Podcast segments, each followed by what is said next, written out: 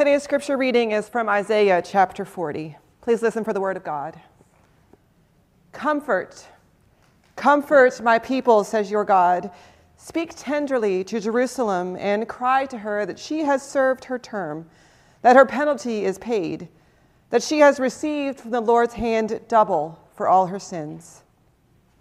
A voice cries out, in the wilderness, prepare the way of the Lord, make straight in the desert a highway for our God. Every valley shall be lifted up, and every mountain and hill be made low. The uneven ground shall become level, and the rough places plain. Then the glory of the Lord shall be revealed, and all people shall see it together, for the mouth of the Lord has spoken. A voice says, cry out. And I said, what shall I cry? All people are grass. Their constancy is like the flowers of the field. The grass withers, the flower fades. Where the breath of the Lord blows upon it, surely the people are grass. Get you up to a high mountain, O Zion, herald of good tidings. Lift your voice with strength, Jerusalem, herald of good tidings. Lift it up and do not fear. The city of Judah says, here is your God. The Lord comes with might, and his arm rules for him. His reward is with him, and his recompense before him. He will feed his flock like a shepherd. He will gather the lambs in his arms and carry them, and gently lead the mother. Who has measured the waters in the hollow of his hand, marked off the heavens, enclosed the dust of the earth, weighed the mountains in scales and the hills in a balance? Who has directed the Spirit of the Lord? Whom did he consult for enlightenment? Who taught him the path of justice? Who taught him knowledge and showed him the way of understanding? Even the nations are like a drop from a bucket and are accounted as dust on the scales. To whom then will you liken God? An idol? A workman casts that, and a goldsmith overlays it with gold. It is a gift for one who chooses mulberry wood that will not rot, and then seeks out a skilled artisan to set up an image that will not topple. Have you not known? Have you not heard? Has it not been told from the beginning? Have you not understood from the foundations of the earth? It is God who sits above the circle of the earth, and its inhabitants are like grasshoppers, who stretch out the heavens like a curtain and spreads them like a tent, who brings princes to nothing and makes the rulers of the earth as naught. Scarcely are they planted, scarcely sown. Scarcely has their stem taken root in the earth when he blows upon them and they wither, and the tempest carries them off. To whom then will you compare me?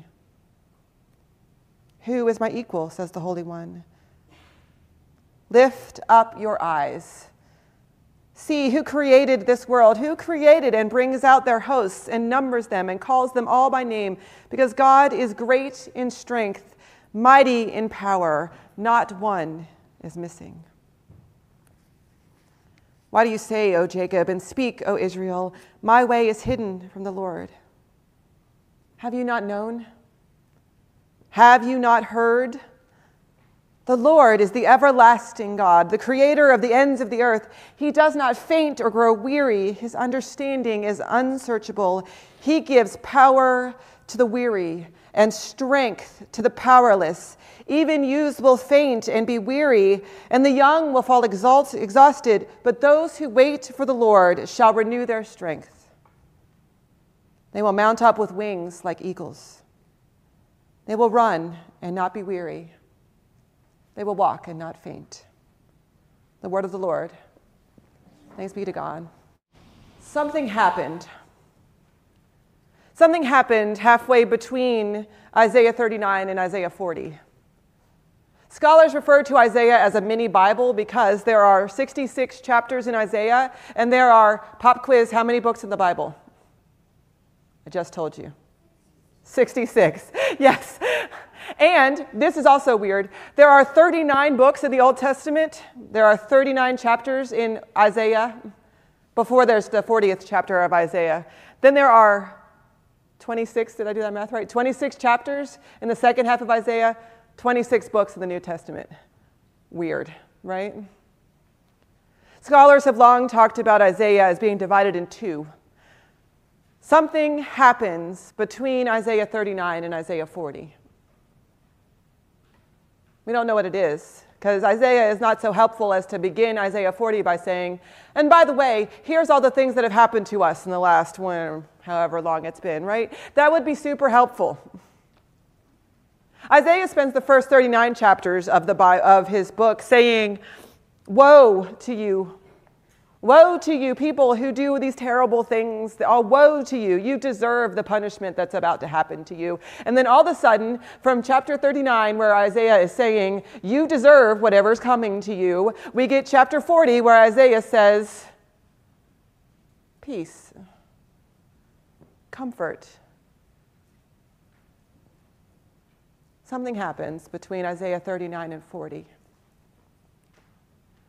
The people of Israel have suffered a great loss, a great trauma, a great event that was life-changing. It literally changed their lives. We have long said, we have long believed, that the thing that happened between 39 and 40 is the exile into Babylon. Now the people find themselves in a new land, in a strange land. They are servants or slaves to the people in power. They have gotten what they deserved.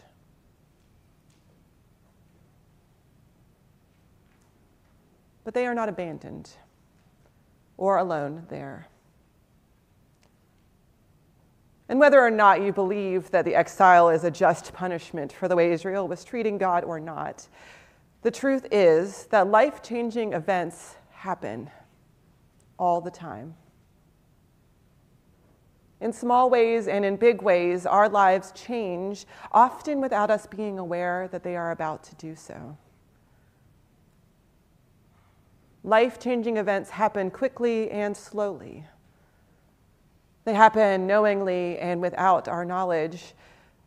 But the truth is that life is about change. We are not who we are yesterday. And we are not who we will yet be tomorrow. And the truth of it is that time marches on. Isaiah speaks to a people who do not yet know how to respond. They don't know who they are yet in this place that they don't know where their spoons are supposed to go, which drawer makes the most sense for their dish rags. They are a people who are without a home. They do not yet know what has happened to them. They do not yet know what they will be, but they know that life is not what it used to be. Comfort my people. God commands that to tell Isaiah to tell the Israelites. The command of God in this passage is very clear. We are designed and meant to comfort one another. I know you've gone through this life-changing event, and your job now, people of God, is to comfort my people. Isaiah responds to this with a very honest statement. What am I supposed to say?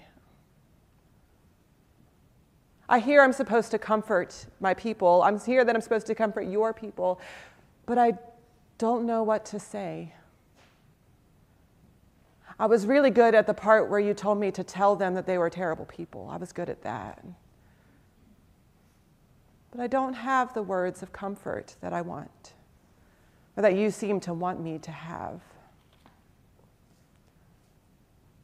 I mean, I know that people are like grass, that the grass withers and the flower fades. That doesn't seem to be comforting to my people, to your people.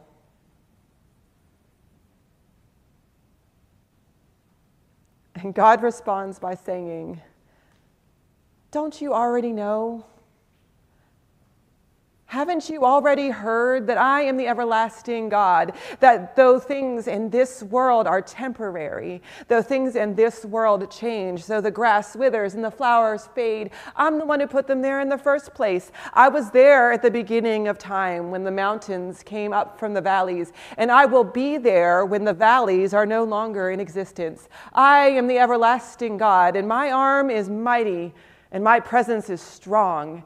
And the words of comfort that you are to speak is to remind yourself that though things in this world seem temporary and ephemeral and have no permanence, I do. I am the everlasting God. Now, it's true that there's no right way to feel. There is no right way to respond to grief. One of the first things I do when I meet with families after a loved one has died is to say, grief is not whatever somebody has told you it is. There is no right way to do this. There is no five-step program for you to deal with this. The truth is that grief is what it is, and that it changes over time. And it withers and it fades. But there's no right way to do it. They tell you that there are the five stages of grief that you're going to experience, the anger, the bargaining, the depression, the denial, the acceptance. And those are all true, but what's also true is that looks different for everybody.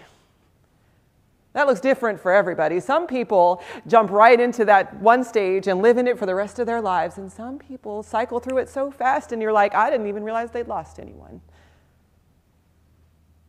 We all experience it in different ways, and there's no right way to do it, except to acknowledge that that's what's happening, except to say that I realize that this is part of my journey in this process, that I feel angry today. I feel angry about how this happened. I feel angry that it happened at all. I feel guilt. I feel burdened. I feel whatever I feel in this moment. And the truth is that, like all other things, those feelings are temporary too. I had a really good friend whose name was Zelly.